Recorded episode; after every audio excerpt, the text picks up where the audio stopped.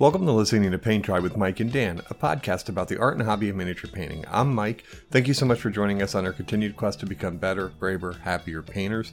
Uh, today, not much fluff. Uh, I just have to start out with an apology to our two guests, uh, Eric Swinson and Stephen Garcia. Thank you guys for your patience. Uh, I have to admit, this is supposed to be out uh, a weeks ago, but I got caught in a painting wave that I, you know, I... Part of me is sorry. I feel bad that I didn't get this out. The other thing, though, is that I have three of my four projects for ReaperCon done, which is crazy because I was finishing all of my uh, all of my projects last year at ReaperCon. So, um, thank you guys for your patience, your wonderful guests, and as I've already spoiled, our our guests today are Eric Swinson uh, and Stephen Garcia. They are two fantastic painters who've been on the show before, but uh, we wanted to touch base with them this time because they went to the World Model Expo and uh, you know, a little bit of Go U S A. They did uh, damn well, uh, each receiving gold medals. I, I believe Eric got two gold medals and Stephen got a gold and a silver, which is in the math, both of which are in the Masters category, which is totally awesome. So sit back, relax, and enjoy uh, this interview with two fantastic artists and even better, uh, two wonderful people and great friends. So Eric Swinson and Stephen Garcia, welcome back to the show, guys. Thanks for being on. Thanks for having me. Yeah, I appreciate the invite, man. Definitely awesome to be on here with you guys. I mean, the, the last time we talked, um, it's, it's been a while. A lot has gone on since then. Uh, Adepticon, Las Vegas Open, and one of the reasons why we brought you on the both on the show is because you just both got back from the World Model Expo, and so why don't we like dive into that and just talk? Why, why don't you guys give me uh, your overall experience from the World Model Expo? Eric, go ahead, man. Take first crack. Uh, I mean, so I would say that yeah, we we. talked about it just before the show just a tiny bit, but like it was my first experience at like a big international show, like in being like a professional in the industry now, right? Like Adepticon was a taste of it, but like working with a lot of these European brands and getting to meet everybody in person for the first time, like besides some of the instructors that come stateside, like was uh super cool. And it's like coming home to a family, you know. You get to know all these guys online, but getting to to talk and hang out for the first time like in person is is great, and everybody's super welcoming. And um yeah, man, like oh this is the first time I got to meet like any of the Polish painters, so all those guys were super cool. And yeah, like the the show itself was just crazy. Like the number of vendors and the number of entries were insane. Like you don't see anything like that in the U S. What about you, Stephen? Uh, definitely mirror the family portion of it. Uh, I'm lucky enough to be able to travel a bunch. So, I mean, I, I've seen a lot of friends, fellow like artist friends outside of conventions, like even during COVID, and but seeing them like in this context was was very welcoming. I, I think I only had like a total of two conversations that had anything to do with art, like whatsoever. Everything else was just catching up, uh, family, friends, talking to them about their, you know, how work's going, all that. Uh, I, I don't have to deal with the professional side of stuff like Hera does, thankfully. Uh, a couple people brought things up, but I kind of like, it's, it's, it's my vacation to go to these things. So I don't really want to talk business in any way, shape or form. Uh, but the, but the family thing was definitely the big part. I mean, Not not to stress, uh, I, I don't get really hung up about the, the different international communities and who's who and what country you're from and everything like that. Like, we're all a bunch of nerds that make little gaming figures, you know, or, or seventy-five artistic pieces. Like, that's all well and good, but at the heart of it, you know, we're we're one big community. We're all brothers and sisters, and events like these, like, definitely highlight that you can come together after, like, two and a half years of not seeing anybody and just and just click. Uh, and, and that by itself was well worth the experience, and I highly recommend it to anybody who's going to want to go in that fashion for sure. Now, have you been? I know Eric's been to Monte. Have you been to other international shows before? Yeah, uh, I mean it's it's kind of when you say like shows, you know, when you're talking about like Monte, World Model Expo, or um, Scale Model Challenge. I think those are very unique in the international like show uh, category. Mm-hmm. But in terms of like traveling and entering painting competitions, yeah, I've been lucky enough to go to the U K a bunch of times and go to Spain. Um, Corvus Belli has like their their own version of like their games day called Interplanetario. Uh, I, I love that. I can't speak highly enough about that community and that company in particular, but uh, being on that side of the world, you know, you get to travel and see other places, see other friends. Eric did a bunch of traveling um, while he was, you know, wrapping up his trip over to World, uh, World Model Expo.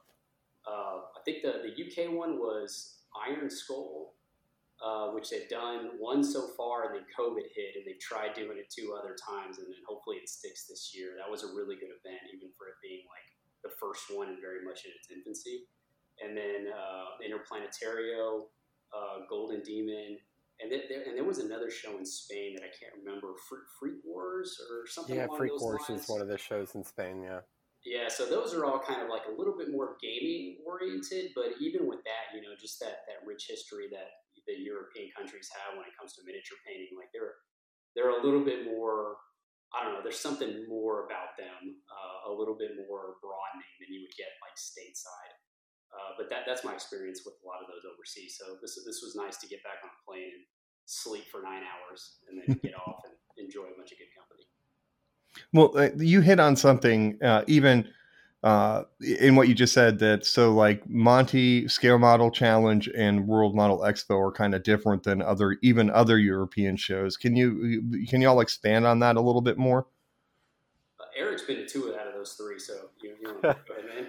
Yeah, I mean the big the biggest difference is their the fact that they're like everyone there is for miniature art, right? It's there's no wargaming aspect to Monte or World Model Expo slash Scale Model Challenge.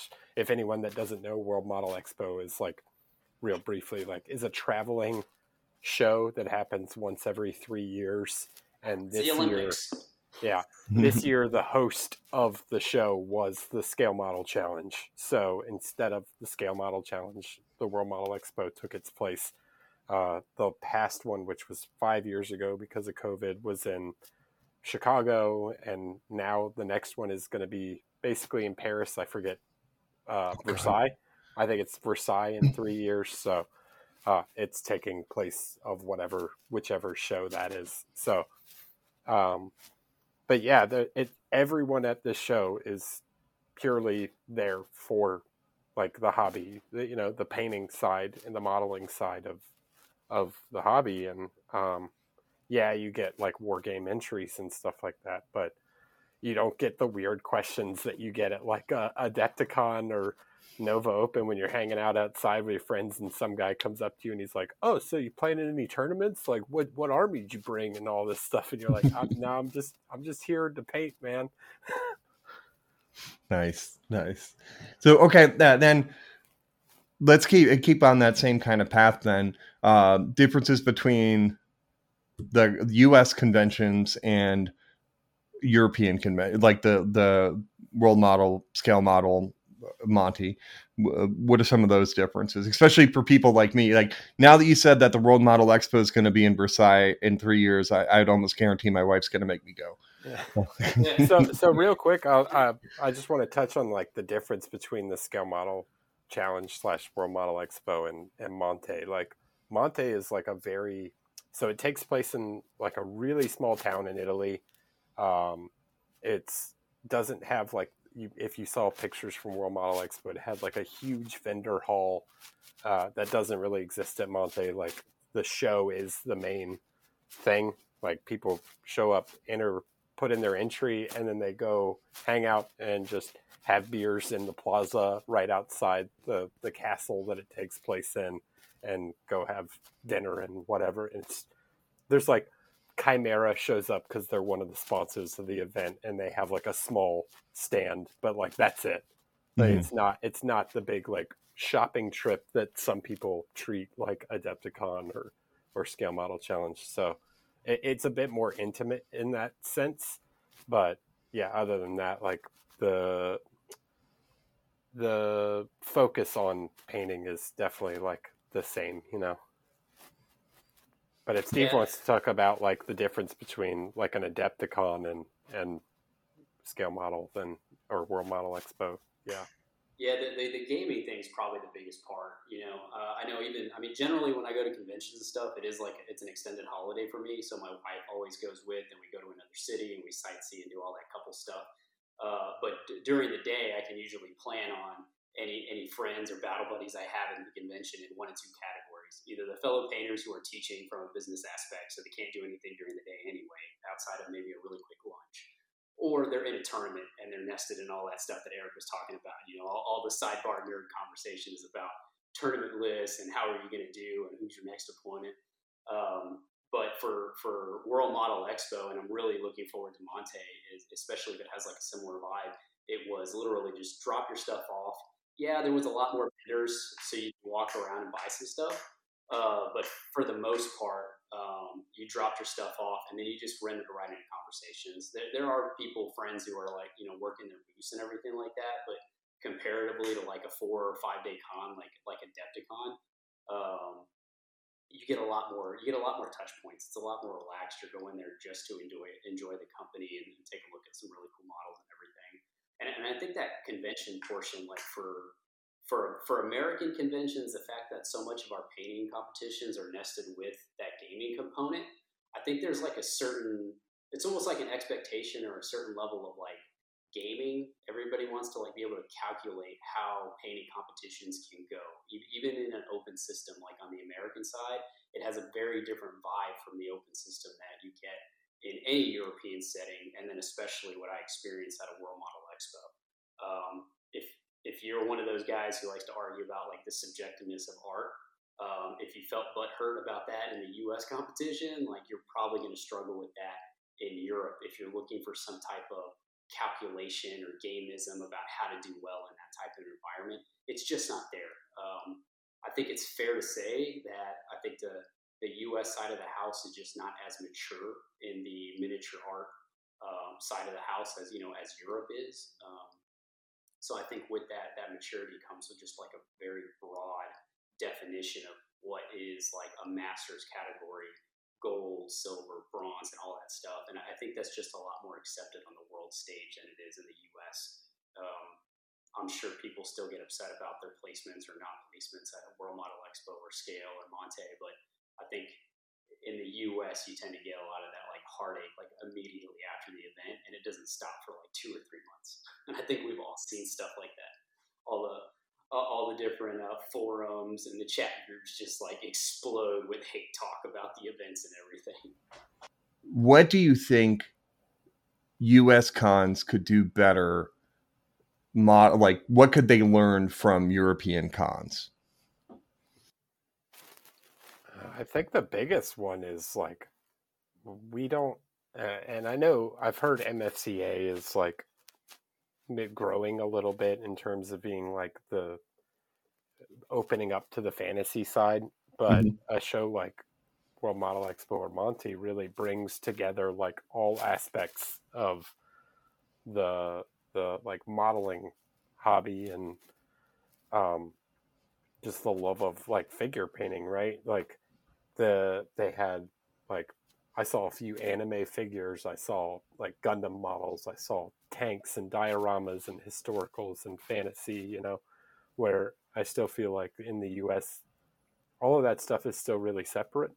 Mm-hmm. Um, and I know, like I said, I know, like, a, a show like M F C A is is attempting to grow, like, the fantasy, or at least, like, some of the fantasy painters are attempting to, like, make a showing at a At, at there, but the uh, because it's so attached to the wargaming, like you don't see that his, historical side of of the uh, shows, and like the cross pollination that you get, where like you get some of these historical painters that have been doing the, like painting their way for so long, and they come over and look at some of the, the fantasy stuff, and they, they look at it and they they're like, oh, that's interesting, you know.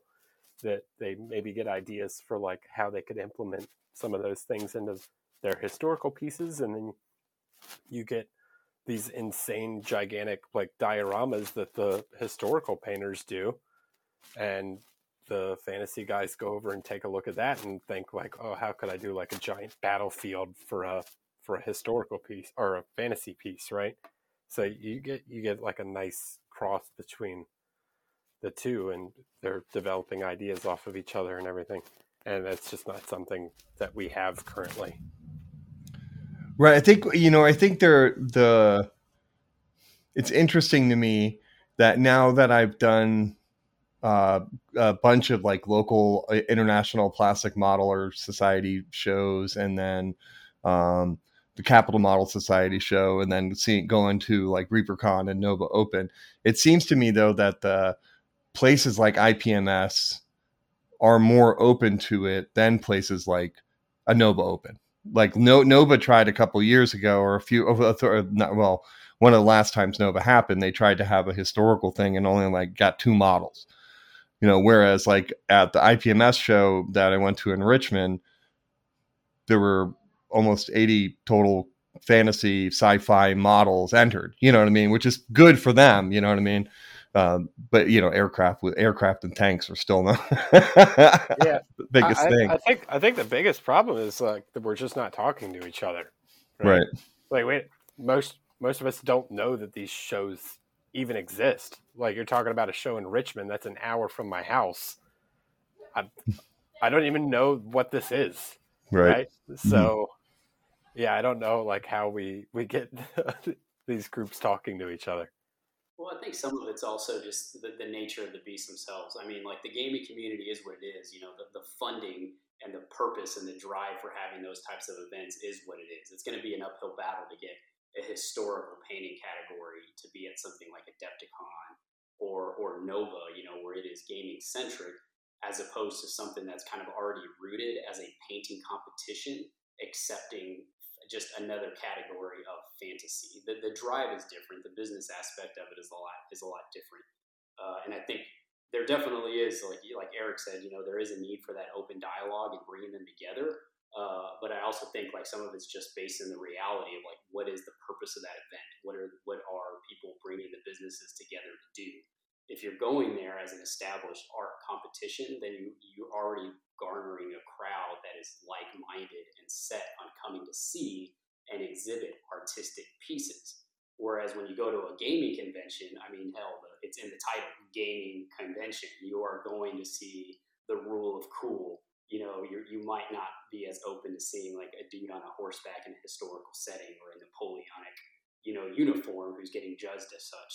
So I, I think that's a big part of it as well. And I think it's funny too, because, you know, there's, everybody talks about that stigma about like more established artists or artists who are used to going to like more open and diverse shows, going to something like Golden Demon, you know, they, oh, well, the Golden Demon judges want to see this and they want to see that. And they put these, you know, they put these walls up and there's, you know, you're constrained to that idea. And we talk about it all the time, but I saw the same thing in reverse at World Model Expo, where certain models were not being spoken about as favorably for nothing more than the fact that they were gaming figures. Now, I don't mean fantasy, you know, cool, you know, elf right. at seventy-five millimeters is fantasy, and that's awesome. But a Games Workshop wood elf that's painted extremely well by anybody's standards, not being spoken about as favorably simply because it is a gaming figure. You know, I, I I heard multiple conversations that went down that route, and I'm not I'm not judging one or the other. I think openness is key to that. You know, you got to be, you can't be a hypocrite about judging one without being open to the other. In my opinion, you get, you get into it knowing what you want to get into it, uh, or what you want to get out of it. Uh, but I do think it's comical that both communities and both settings are pretty much just like enforcing the stigma of the other one, depending on the environment. Um, a, a buddy of mine there at World Model Expo, you know, we happened to, we, we got into long conversations about uh, Games Workshop material, you know, the forty K and the Horus Heresy lore. And every time we did, you know, we kind of like, we, we spoke to it, uh, spoke of it in hushed whispers in the corner. They're like, don't let the other artists hear us talking about Horus Heresy and stuff like that. Uh, and, and I say that jokingly, but you heard things like that when it came to like looking at some of the fantasy figures that were strictly gaming models. Um, so I, I just think that that's funny, and that openness definitely needs to happen. Um, and it, hopefully the U S is ready for that. Uh, but I, I think that the, like the competition that Eric mentioned, where it is rooted in specifically like a painting environment, is going to have a lot more success in creating a more well-rounded, you know, World Model Expo slash Monte type environment than trying to force people into that in a convention. Um, I don't know. I think Las Vegas Open is probably one of the ones that could maybe go that route. And that's only because the organizer is so artistically minded. He's quote unquote one of us. Uh, and, he's, and he's very good at organizing people and, and describing where things need to go. And I think because of that combo and that passion that he has, that's probably one of the few con, you know, gaming conventions that has potential to expand into something that's more inclusive. Historical, fantasy, um, the Masters category, the whatever the, the other category, you know, the other divisions were, um, all of that. I think that that's probably a show that's kind of going in that direction, in, in my opinion. Um, and then on the same subject, like the, the Open itself at World Model Expo is probably the biggest eye-opener for me. So in the U S, you know, like the Open system itself, like we, we've gone we've gone to events and we know what that is. But the, the open the open category at World Model Expo was really refreshing. It was enlightening and, and just really, really cool to see, because it was it wasn't the catch-all that it tends to be in U S competitions. Like, I think when you hear like open category, it's it's almost nothing more than like it's it's the catch-all for crap that won't fit in the other categories. Uh, and, and I mean that figuratively and then literally, like, you know, seventy-five millimeters or up, it goes in the Open, you know, or your base is uh, two hundred millimeters across, it goes in the Open, you know, it's almost a size restriction or limitation more than anything else. But at World Model Expo, like, it was the majority of the pieces that you saw were completely enveloped collaborations between the artist, most of the time the sculptor, and then the pieces themselves had a very narrative form and function to them. And I thought that that was really cool. Like, uh, you know, a World Model, when they when they cite all the winners for the different categories, like they put their name up there with whatever figure was judged, you know, the best in their display. Um, and when you looked at the Open category, when that came up across all of the different levels, all the placements, you generally saw two names. You saw the artist's name and you saw the sculptor's name.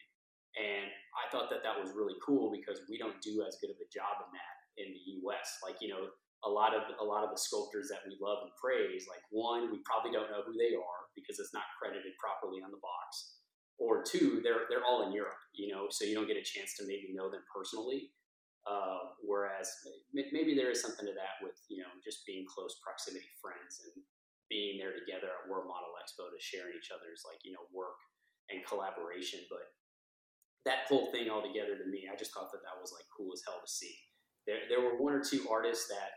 Uh, that one that were both the sculptor and the painter, so they were the only, like, singular names, but everybody else had the two name pairing up there, just acknowledging that collaboration.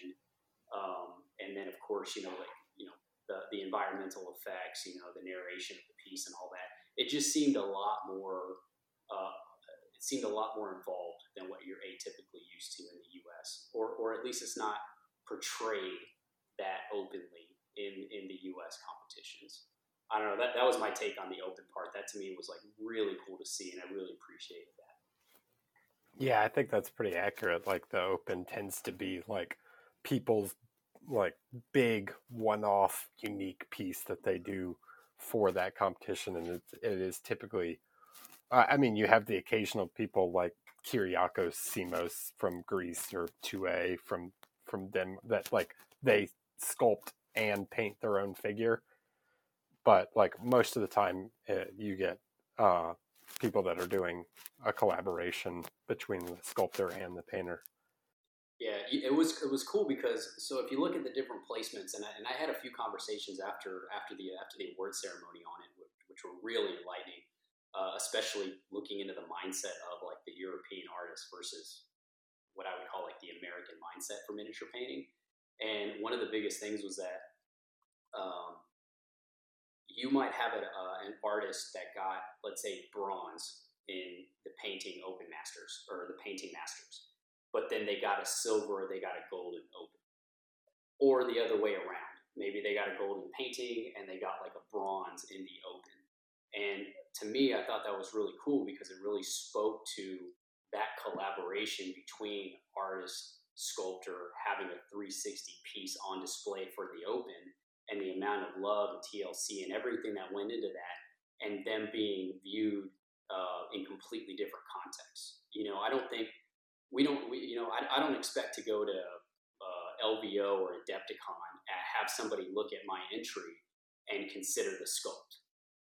My sculpt's one of like a million out there. You know, it is a commercially available sculpt. Even if it was a custom sculpt, a one-off, I wouldn't expect that at an American convention. It's it's not particularly heard of unless there's like a a specific sculpting category. But even then, usually it's like the green or the print. It's not painted to be a full comprehensive piece.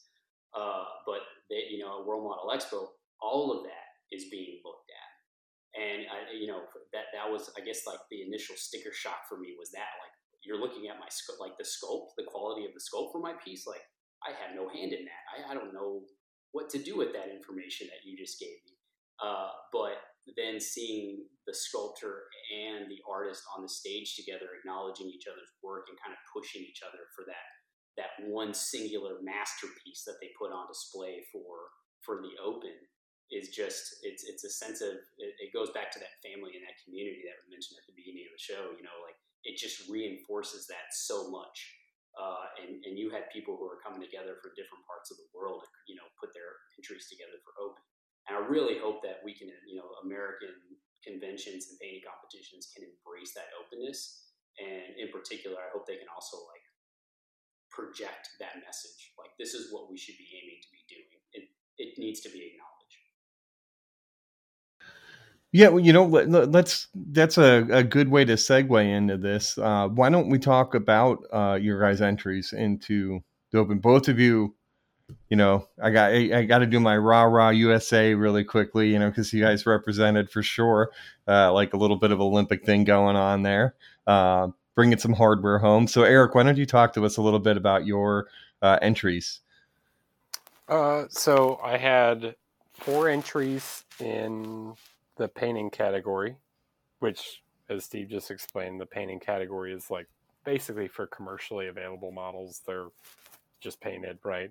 Mm-hmm. And you're judged solely on the painting. The sculpt is not judged. Uh, all of which were box arts.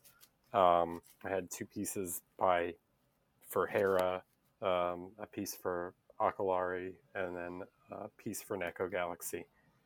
Um, so Yeah, I mean, if you guys are follow like my Instagram or whatever, you've seen all of. The, actually, no, one of them has not been like shown. The fo- photos have not come out yet, but uh, all of those pieces were just box art stuff that I've painted in the last, you know, four months or whatever. And then I had two pieces that were collaborations with uh, Joaquin Palacios uh, that were in the Open category. One was the Mephiston that I entered at the Golden Demon, and the other was a new piece that's going to eventually be released by Black Crow Miniatures, but it's uh, like a dwarf, uh, like a Viking dwarf riding a boar in like a snowy scene. So nice. And so the the dwarf riding the boar won a gold, right? Yeah. And what was the piece in Painters that won a gold? Uh, so I got a gold for my whole display in Painters. So that they, what, what they'll do is like, if you have, say they judge your whole display as a silver, and then you have one piece that like particularly stands out as a gold, they'll award you a gold for that one piece. But if your whole display is up to like the same level of gold, then they give you gold for the whole display. So I got gold for my whole display in painting, and then I got gold for the dwarf specifically in in uh, Open. I, I was told that the robes on my on my Mephiston were not up to snuff, I guess, for the gold. So by one of the judges. So yeah, so that, that's that's how my my entry shook out. And everyone's a critic, right? Yeah. Um, and just a side note, uh, we'll have links in the show notes to your both of your Instagrams, so that way everybody can. If you, uh, I know a bunch of our listeners, if not all of them, already follow you. So if, if they ha- if they don't, that's their fault. They should get on it right away.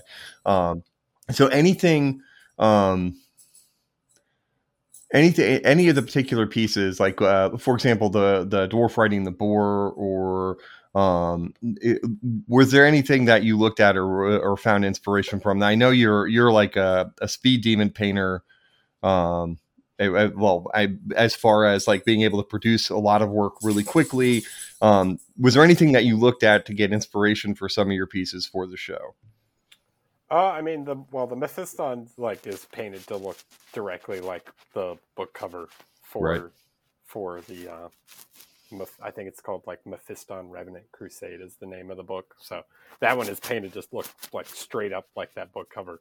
Mm-hmm. Uh, the dwarf was paint, like I was requested by by Isidro, who's the owner of Black Crow Models. The only direction he gave me was like I want him to be in a snowy scene. So. Okay, want him to be in a snowy scene. I, I can work with that, and then the model kind of just like it forms itself because it's a Viking, so, I've, but also a bit Scottish because it's a dwarf. So I'm kind of mix those two like looks together. So he's got like a tartan on the on the the the boar has like the saddle has like a tartan pattern on it, and then uh, the he's got like kind of Viking patterning and wrote like runes on on like parts of his tunic. So uh but yeah, I mean, it was basically like, all right, cool, cold ambience, I want him to look like he's coming out into the sun or whatever, so I'm mixing those two.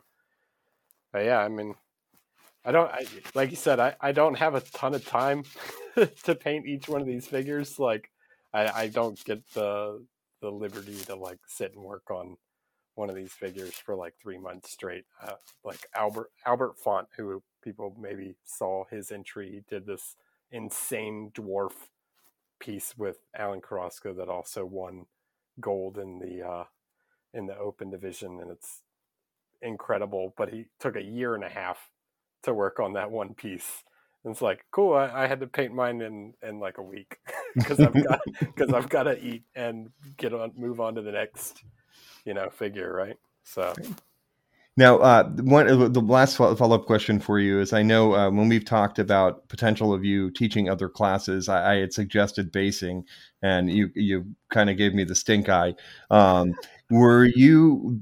Did you struggle a little bit at all with that base, or did it come naturally for the snowy base? No, man, that's the easiest. That's the easiest thing in the world. I swear, I got like twenty people came up to me and asked me how I did the snow on that base, and I will get all right here. Everybody wants the tutorial right now.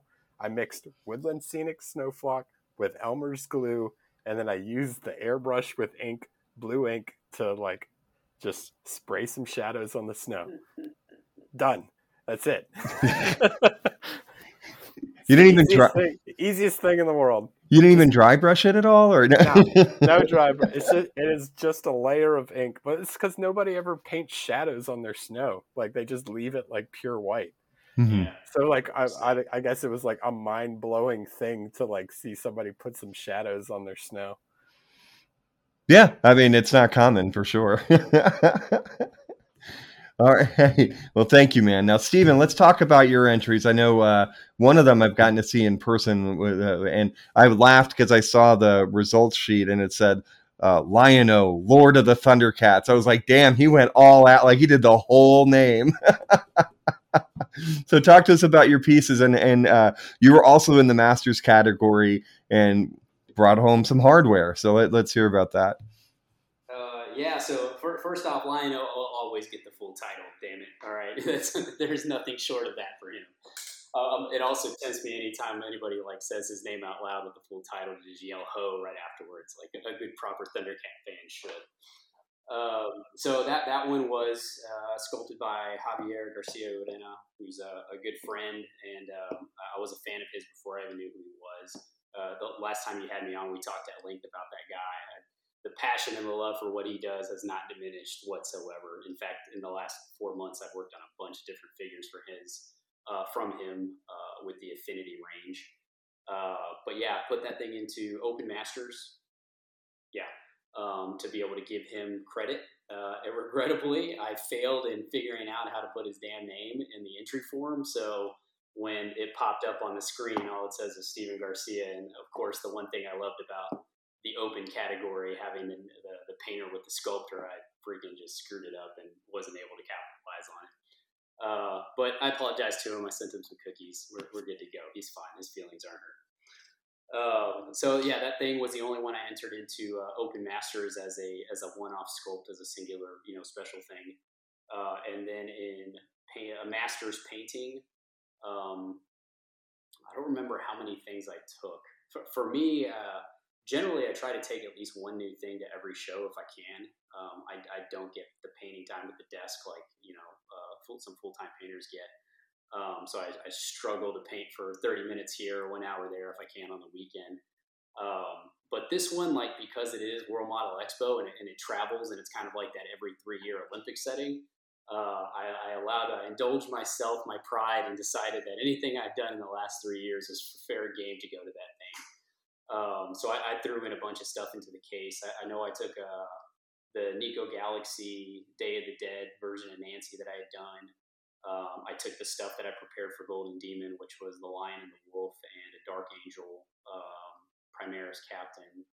Uh, I took some Infinity stuff, and I think I took two or three, an, another seventy-five, and I think another bust. Um, you brought the Thor bust. Yeah, the Thor bust. Um, it was something else. Oh well, if it comes to me, I'll think about it later. There, there was some more stuff. Like I said, every anything that I had done in the last three years was was open to me, and really, I just wanted to take stuff because friends had reached out beforehand and asked me to bring specific models that they wanted to see there on site. So that was that was probably one of the bigger motivators for filling up my case as much as I could. In fact, I actually had to build a new case just to take the amount of crap that I wanted to show to friends uh, uh, while I was there. Um, I don't. I really don't remember. I was so excited when they called my name for gold in Painting Masters. I just took off. I didn't even look at the screen. Um, I don't know what, if it was my display or if it was a singular figure out of out of the batch, to be honest. Um, I, I think it was the Day, uh, the Dead. Uh, shoot, I always say it wrong. De Muertes or something like that. Day of the Dead chick, that works. Yeah, Day of the Dead, yeah, yeah. Because I was like that. I was like, ah, oh, I haven't seen that. Um, I haven't seen that one of your uh, one of yours. So, but uh, that's like, is there any uh, like? I guess I'll ask you the same thing with Eric. Where like when doing these any of these pieces, was was there any thing specific that inspired you, or um, like I know the Infinity stuff that that's a, that's an overall passion. You love the game and you've been doing that. That's kind of your gateway into the hobby, but like into other figures, like either the, I know the bust we've talked about a little bit about the horns and uh, et cetera. But then what about this, uh, the, the newer piece, I guess the, the, the Day of the Dead chick. Well, so I actually did the Day of the Dead chick like three or four years ago for, it might have been for Crystal Brush, and um, yeah, it just sat in the case forever. I had to dust it off and everything in order to take it, but the motivation there was just to do something special with Nancy. There, I mean, it's such a great figure. Nico does such a great job with all their all their sculpts. Like that genre just really speaks to me. I think sci-fi in general is just underrepresented in the in the larger scale community, in the bus community. But um, for for her, when she was released, there were a bunch of awesome alternate versions and creative things that people had done. I saw one where it was like a, it was like a World War Two version, you know, like it was like that that uh, that tag on the side of the airplane, you know, that Betty Ross or whatever. Um, there was that version. I'd seen some like heavily inspired Japanese versions, and I hadn't quite seen a Hispanic version yet. Uh, and then at the time, I was watching. Um, Man, there was a show on Netflix that was about like a bunch of kids who were assassins. It was like an assassin school. Um, but anyway, there was a, there was a chick in that in that show that was like a, her character was just a knockoff of a. She was a Hispanic chick, you know, Day of the Dead assassin, and I, you know, that that was really the inspiration for the piece. And uh, it, it was nice, you know. My my grandmother and my grandfather are pretty religious, you know, Roman Catholic, so they're you know, and they're Hispanic, so. A lot of that imagery, you know, some of the more dramatic Hispanic religious iconography is like very like singed in my head from just messing up too much as a kid and getting spanked. Uh, so, so most of that stuff resonated with me when I was putting her together, you know, having the, the crown on her head, you know, with the, with the lighting and the different Day of the Dead makeup and stuff like that. So that'll always be a piece that I really cherish just because I, I probably put a little bit more thought into the, the theme of her than I usually do with a lot of the figures I work on. Yeah, and I, I'm looking at it now on Instagram. It's gorgeous for sure. Um, and you're right, it was from, from a while ago. Um, I don't know. Then did then I'm going to ask you. This is a totally random question. With that part of the heritage, what did you think about the Coco Disney movie? I love it. Uh, we watched that thing probably about four or five times during the year. Uh, it doesn't matter what time of the year it is. If, if it's showing on Netflix or on Hulu live, we usually stop and, and we have it on in the background. And then, of course, at the appropriate time of the year, and then Halloween and stuff, you know, we have that that playing in the background as well. That that was a really well done movie. Yeah, the colors in that movie are just amazing. And I just got back from Disney, so that's why it's on my mind. For somebody, let's say somebody who's a U S painter and they want to now try their hand at going internationally, um, what's some of the advice, or how can they prepare themselves to make that transition? Um, I mean, I'm kind of weary I, of the word transition. First off, go go ahead. Yeah, go ahead. Yeah. I mean, I, I think the way like Las Vegas Open and, and Nova Open like it is going, that like you you can get like a somewhat similar experience with the like level of the, the painting competition, right? The the biggest difference is just like the the standard division at like World Model Expo is also super high, right? So like for me, like yeah, the the display painting side of it, like you have to be really taking the display painting aspect seriously. Um, but I, I think if you're if you're doing well and you're enjoying um, the American like competitions, Uh, the, specifically the open competitions, right? Like, go for it, man. Like, and, and even if you're you're not like, this is it, this is me saying like, if you're like trying to compete at like a high level, right? It, even if you just enjoy the hobby aspect of it, like go to one of these shows because you get to see all this amazing work in person and meet all of these amazing painters that you get to like talk to and ask questions, and everybody's super nice and willing to have a chat with you, right? Like um yeah, they want to talk about their hobby. Yeah, you know? everybody everybody's here for this, everybody's there for the same reason. They love to talk about the stuff that they're working on, or or you know, hey, can you take a look at my piece and and show me what you think? Like the same thing happens there, but you've got access to a hundred like renowned painters that are, are willing to to to talk to you and and give you advice and everything. So yeah, i don't i don't think you need any specific level to go to one of these shows, but if you're if you're looking to compete at that, if specifically that's what you want, is to go to compete at that level, like i, I think you need to make a good showing at one of the the U S Open style shows first. Yeah, kind of like uh uh what what is it uh gosh, now what's the analogy with the teeth? Get, make, getting your teeth or whatever, you know? Oh, yeah. Like when you're uh, teething, there you go. Mental block from having three kids. Um, anything from you, uh, that, Stephen, about how, how, I mean, transition, I know you, you didn't like the word transition. Um, maybe expand, like you want to expand to the international world. Yeah, that's a better way of framing it. And when I say transition, I don't, I'm not trying to poke fun at you for using that no. word, because I, I think that I think transition is what's stuck in a lot of American artists' minds when they think about uh, expanding themselves to go to these other events. And, and, and to be frank, you know, like um, we know plenty of American artists that would do well at these events. We just happen to get on a plane and go. You know, like we have friends that are extremely capable artists and who are already known on the world, you know, the, the quote unquote world stage, if that's what you're trying to aim for, if you need that prestige to make yourself feel better, they're already there. And if they just bought the plane ticket and get the time off of work and can get away from their family, if, maybe that's a little too negatively dramatic, but if they could, if they could get, if they could free themselves to go to these events, convince um, their wife or husband to go on a vacation to Paris There you go. You know, hard sell, hard sell. Um, mm-hmm. they, they they would do just as well. They absolutely would do just as well. There would be more. Uh, I really hate lumping painters into like the countries that they're from. I, I think that's a divide that we don't need to we don't need to expand on. Uh, but there would be more American painters up on the stage, hands down, easily, no contest in my mind. They would be golds, they would be silvers, and I wouldn't even go below that for the people I'm thinking of right now, American artists who are who are at that level. It's it's another competition. You know, if if you're operating at that level here in the U S, you're going to be pleasantly surprised to go to a, a European event and do just as well. Now, I do think there's something to be said for the maturity of the artistic uh, environment in each country.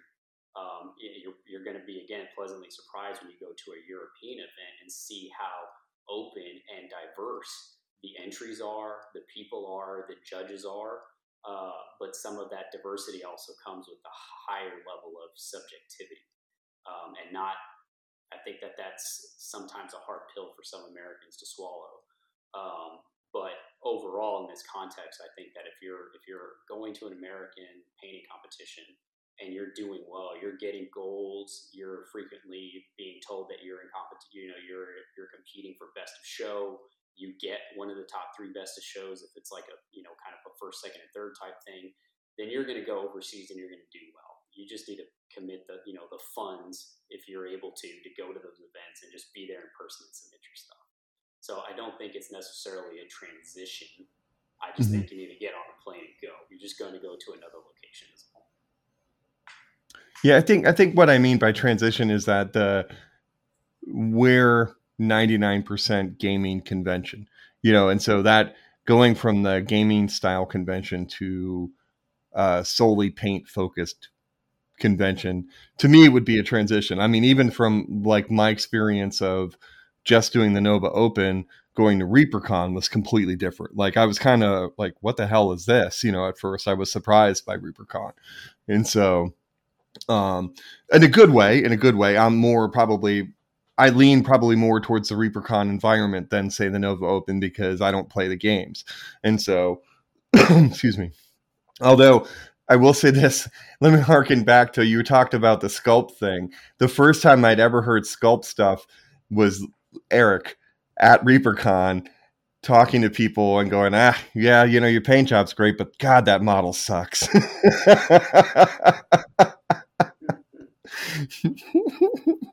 And I was like, hey, no. you're, you're fighting an uphill battle if you pick a really shitty model. That's all I'm saying. Right. But, no, and I get, and you know, honestly, I didn't. There's so many. I, I guess to, to listeners to, to stress, go to as many different types of shows as you possibly can because you get so much information and bits and pieces that you don't even. Like, I never even thought about that prior to ReaperCon. And then after hearing Eric talking to people about the quality of the sculpt, it kind of subconsciously changed the way I look at models. And then I kind of had that aha moment, like, ah, oh, this is where, you know, I, I remember where I heard it from. You know what I mean? And so, like, hearing the feedback, and that, it wasn't even feedback to me. It was feedback to, uh, to other people. Um, and so it was interesting how you kind of glean. It's almost, I don't want to say it's osmosis, but it kind of is like osmosis. Like, you know, being around that environment is so amazing. Um, so, you know, and I, you know, it was awesome to be able to get to hang out with both y'all, but are are you both doing Nova Open this year? I know Eric's teaching at the Nova Open. I don't know. Are you? I am going to be teaching and judging at the Nova Open. So. I am not going to be there. I found out this morning, uh, which really sucks because I got I got asked to be a judge, uh, a judge in an email addressed uh, or sent last night. Um, so I'm not going to be there, regrettably, but which sucks because there was a lot of friends, you know, good friends, a lot of the community that was going to be there. I was looking forward to it, but no, not this time. I've got a I've got a couple months respite before I prepare for for Monte. Um, go, so going back to your point though, on like the transition from like your gaming figures to like, you know, a display quality, you know, aspiring for something a little bit more, I think calling it a trans, the transition at that point is extremely appropriate. Cause I think that I, I, for one, you know, when people ask me like, how, how long have you been painting?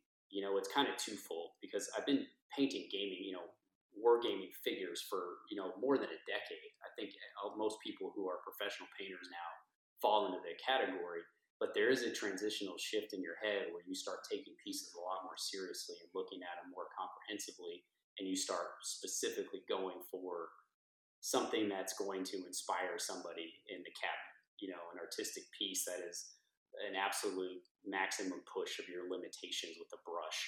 Um, and that's where you kind of get people who are all of a sudden like, oh, well, I've only been painting four years or five years. You know, it's not, you're not trying to like game anybody or lie to people about how long I'm painting, but because there is that transitional shift in your mind, you know, painting a, painting an Infinity figure as good as I can is not the same as painting a seventy-five millimeter as, as big as, I, you know, as well as I can. Um, although I, w- I will say I kind of have a personal crusade when it comes to gaming figures being looked at more artistically. Uh, it goes back to just fighting the man and that that that old school stigma of needing to like do certain things to compete at a certain level in a certain type of event. Uh, I just hate absolutes. I hate when people just say like it has to be this way in order to be considered. I'm like, ah, screw that. You know, go against the grain. You can do something else. And that's what like a lot of that atypical G W standard, you know, that's hyper blended, hyper smooth thing, you know.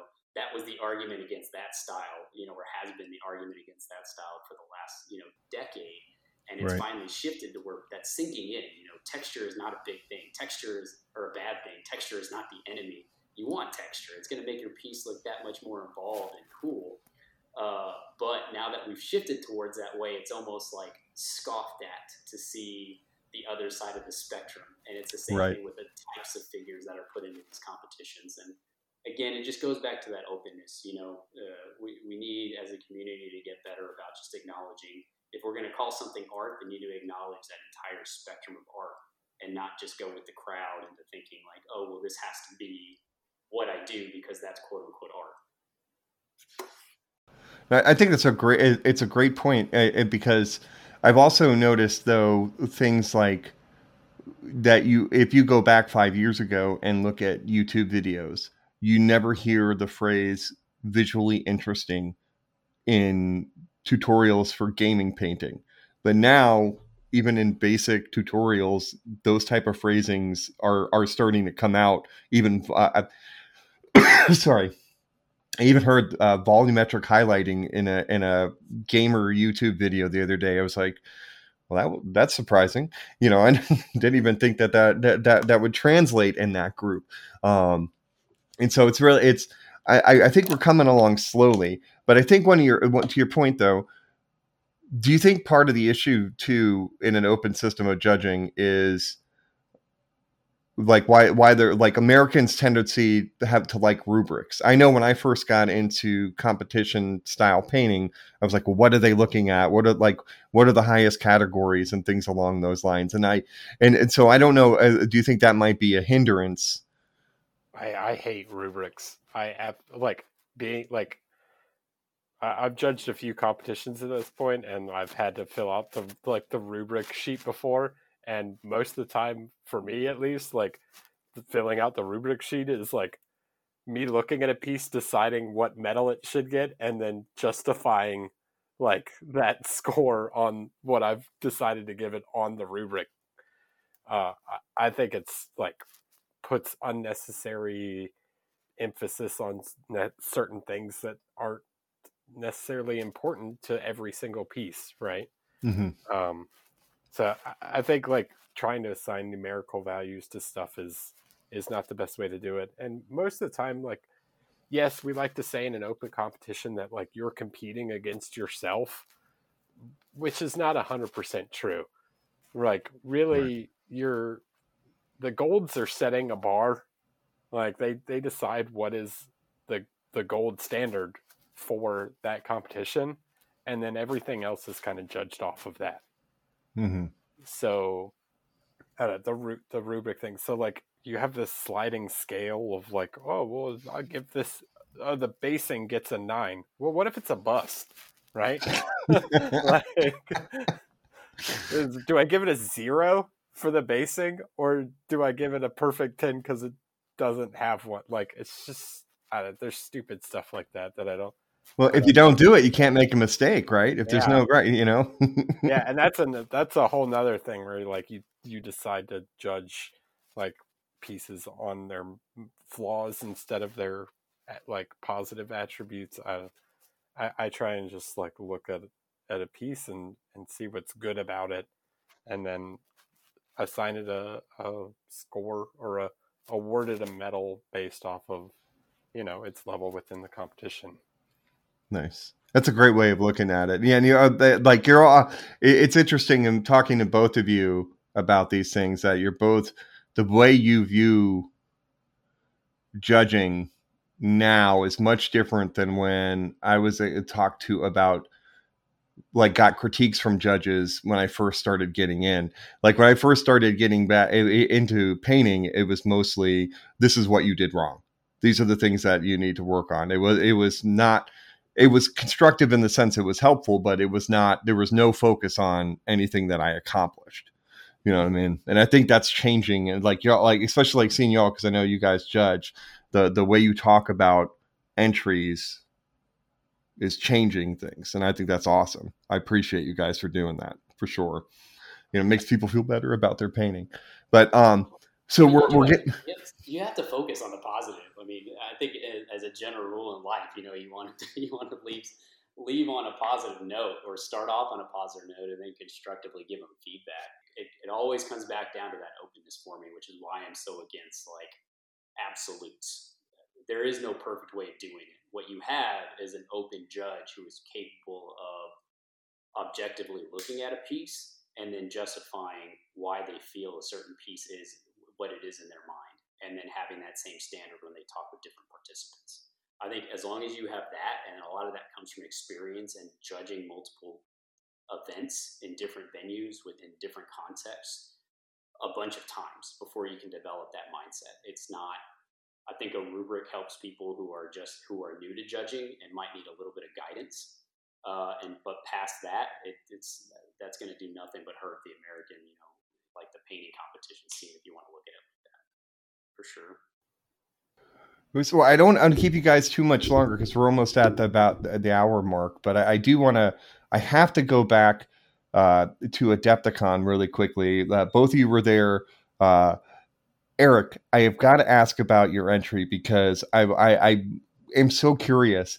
Did you talk to any of the G W people about your seventy-five millimeter Mephiston, and kind of what were they thinking about it? Because I, I'm going to be honest, I know G W doesn't listen to this podcast.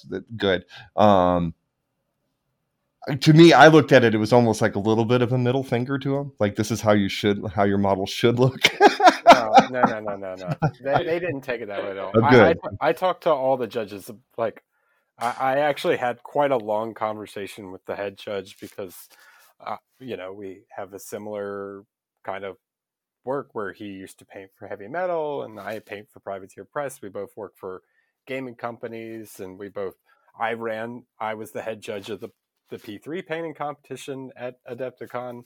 He's the head judge of the, you know, the Golden Demon. So like we had a lot of, yeah. so, so we had a lot like in common to talk about, and, you know, they loved it. Like they, They loved it. It's a celebration of like their character, right? So of course mm-hmm. they think it's super cool. Uh, I, I don't think they take it as like a middle finger at all. To be like, yeah, we're gonna, I'm gonna sculpt a better version or whatever of your figure. For one, it's like five times the size of a of a thirty-two millimeter Mephiston. Like he's seventy-five millimeters, but it's a, it's a big figure. Mm-hmm. So. Oh, no, I didn't mean that you were giving. I was just being kind of funny. That I was just joking about the middle finger thing, but um, that I was just curious about what their, how they reacted. Kind of. One of them was mad at me because that's the only category they're allowed to enter. Nice, you know, nice. That, that, that's how a lot of people see that type of stuff, though, for, from a G W lens, like. I was lucky enough to have like a two-hour conversation at World Model Expo with like their their actual like art director, the guy who's in charge of all Golden Demons, the way that they're run, the way that they're organized. He does everything, and it was really enlightening because he he's pushing in a direction that we would, you know, especially in the context of this conversation, we would love to see something like Golden Demon would go down, a more open system, you know, not as as constrained as a lot of people think it is. Uh, but, you know, when you're entering a vendor-specific competition, again, it goes into like knowing what you're getting into. Right. You're you're going into their world, into their environment, and if you're not ready to play ball and you get upset with how you do, like, kind of feel like that's on you. You didn't prepare yourself mentally for what you were getting into. But I was very, very surprised, pleasantly surprised to hear that there, the guy who is pushing the format and how Golden Demons are run is actively like fighting, you know, the business side of, you know, the man of G W to create an event that is much more diverse uh, and open to into a, you know, into a way that we would definitely benefit from as a community. That's uh, that that's good to hear. Hopefully the, there'll be some success with that over the over the years, because there are just way too many amazing entries that, you know what I'm saying, that did not get uh, the credit they deserved. Like, even just I didn't get to see the display case. We could we could do a whole podcast about my feelings yeah. on how, how the yeah. Golden Demon went, but yeah, it's uh no, it's, I mean, Steve crushed it at Golden Demon also. Yeah. If I had any middle finger at all to Golden Demon, it was only entering open, because I was like, I don't really feel like painting a... Right. It, it, it's not that I dislike Games Workshop's figures and small Space Marines. It's just not something that, like, in my free time I, I want to do. I I paint gaming figures for a living. Mm-hmm. I want to paint like something something big and exciting, you know? That makes sense. That's, that's fair. But did you, you did... Uh... You had that, that War Cry dude you did. Why why did yeah. you bring him? I forgot. I forgot he was even in my case. And honestly, like, he would have gotten it, that figure would have got crushed by by the like level of detail and and and a, like just technical perfection that people put on their figures, and like Robin McLeod and uh, what was this? What's his name? Gavin, that like won the Slayer sword. Like, come on. Like, my War Cry dude that I painted in like two, like a few days, and like, yeah, it's pretty good. Like, it would not have stood a chance of getting uh, top three in that category. You, you know, fair enough, fair enough. Hey, you know, that's uh, it's always good to be able to look at uh, things in their perspective. Now, um, Stephen, really quickly, uh, I wanted to touch on this too. Like, uh, you went to Las Vegas Open. And you you kind of cleaned up there a, a little bit. Uh, was it like it, it took like four pictures to get all the award? Like, you know, with you holding all the awards and everything. Uh, so can you give us a brief, like, kind of little summary of uh, a Las Vegas Open? Uh, I came, I saw, I conquered. That was it. I'm just kidding. I'm kidding. That is a that fair is- description. That is, com- that, is com- that is completely contrary to my my viewings of my works. All right, nobody's gonna bash my stuff more than me, uh, but it, it was it was I was pleasantly surprised to do that well in the event. You know, it's always cool to hear things like for the first time ever, and you know, those types of accolades. And I, I think for me though, overall, it was just there were some other high level competitors there, um, f- friends and people that I speak with, you know, online and you know on a weekly basis. And uh, just getting to see all the pieces together and see the the quality and the caliber of that event rise from the people who are in attendance, that that by itself would have been, you know, that that was awesome to see. And I hope that's a trend, and I'm, I'm fairly positive that's going to be a trend that continues with, with L B O going forward for sure. Fantastic. That's awesome. Uh, guys, I really appreciate uh, you guys being on and giving us a kind of, this is such an educational thing for those of us who are looking forward to down the road, getting into the international world, not necessarily even a competition thing, but I just want to go see it. You know, like it just sounds like, Eric, what was the number of entries at the World Model Expo you had said? Uh, I don't know the exact number, but I know pre-registration itself was like four thousand five hundred entries, and I think they maybe got close to five thousand like at the show. They Holy had to add shit. more ta- like they were constantly like trying to like push figures together, and they had to add more tables to the to the show floor and stuff like overnight. It, it was insane how many like individual pieces there were. Now, is that unique, or is that is that is that a unique uh, like a common thing, or is that maybe COVID caused a bump in the uh I I can't say exactly because I haven't. I mean, I know like Monte gets a whole lot of entries, but that's a like four thousand six hundred entries is a ton. So I I know like uh Mikhail Pisarski, for example, brought like twenty-five pieces or something of like all figures he's painted over the last like three years. So yeah, I think I think it's a a bit of COVID and and uh, a bit of people just being super stoked to get back to a show. Yeah, it, the final number was like forty-eight and some change, and I, I think it's safe to say that that was, you know, that World Model Expo is always going to be a big show because it is the Olympics every three years. You got three years worth of stuff, but COVID definitely had something to do with that. People bringing that many of entries, you know, from the, the isolation and the, the, the, the nerddom and freedom of being able to sit at your desk for months on end. Like, yeah, that definitely had a, that was a factor in the quantity for sure. That's that's freaking impressive. Now, um, Eric, remind listeners where they can find you. Uh, you can find me on Instagram at Eric, E R I K underscore Swinson, S W I N S O N. You can also follow me on Twitch at the same thing, twitch.tv slash Eric Swinson, though I only stream sometimes because sadly I have to paint a lot of things that I'm not allowed to show on stream. So... Nice. And uh, Stephen, what about you? Uh, you can find me at the local tequila repository in Austin, Texas. On nice.